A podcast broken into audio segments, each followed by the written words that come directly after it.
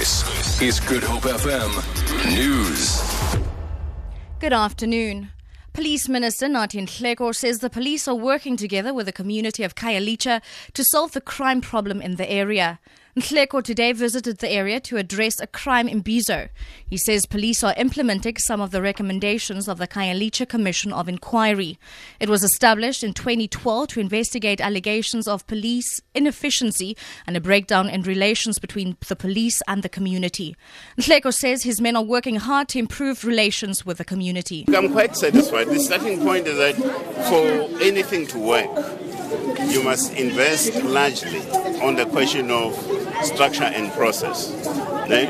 And this is what this community has decided to embark upon together with the South African Police Service. Environmentalists say several luxury beach homes could fall into the sea along the garden route due to rapid dune erosion. Changing weather patterns, rising sea levels, spring tides, and floods are causing protective dunes to collapse. Warnings have been issued against building on dunes. Environmentalist Dr. Steve Toit says erosion cannot be stopped completely. Unfortunately, when houses are built on the top of dune systems, houses and roads and other infrastructure, depending on where they're positioned, they can damage the integrity of the dunes. As one can see here, the damage that's been caused by the erosion is going to be very hard to fix without incurring additional environmental damage. The Eritrean Movement for Human Rights and Democracy has welcomed the High Court ruling in Botswana, which stops the government from repatriating 10 Eritrean football players who are seeking political asylum. The players made an urgent application in Lobatse High Court. Meanwhile, human rights lawyer Dick Bayford has raised concerns over Defense and Justice Minister Shaw Kgathi's earlier media statements in which he said the Eritrean football players should be sent back home. Dick says this is despite the possibility of the players facing a death penalty for treason. The transcript of what the minister said publicly is before court, and it is on account of that that we say the minister had prejudged this issue.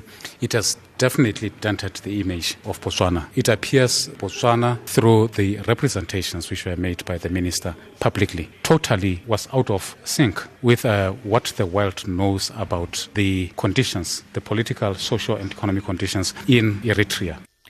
And finally, SABC has scooped two awards at the annual Kudu Awards, recognizing individuals and groups that have contributed to the conversation, or rather the conservation of nature. SABC's Bonnie de Bod, who presents environmental magazine program 50-50, walked away with the best journalist in the electronic media.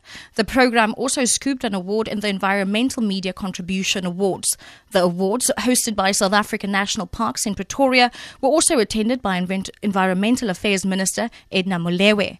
50-50 presenter Bonnie de Bod credited the program as she accepted her award.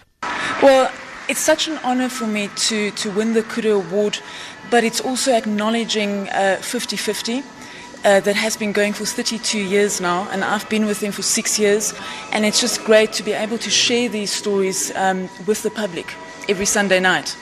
For Good Hope FM News, I'm Shirley Barnes.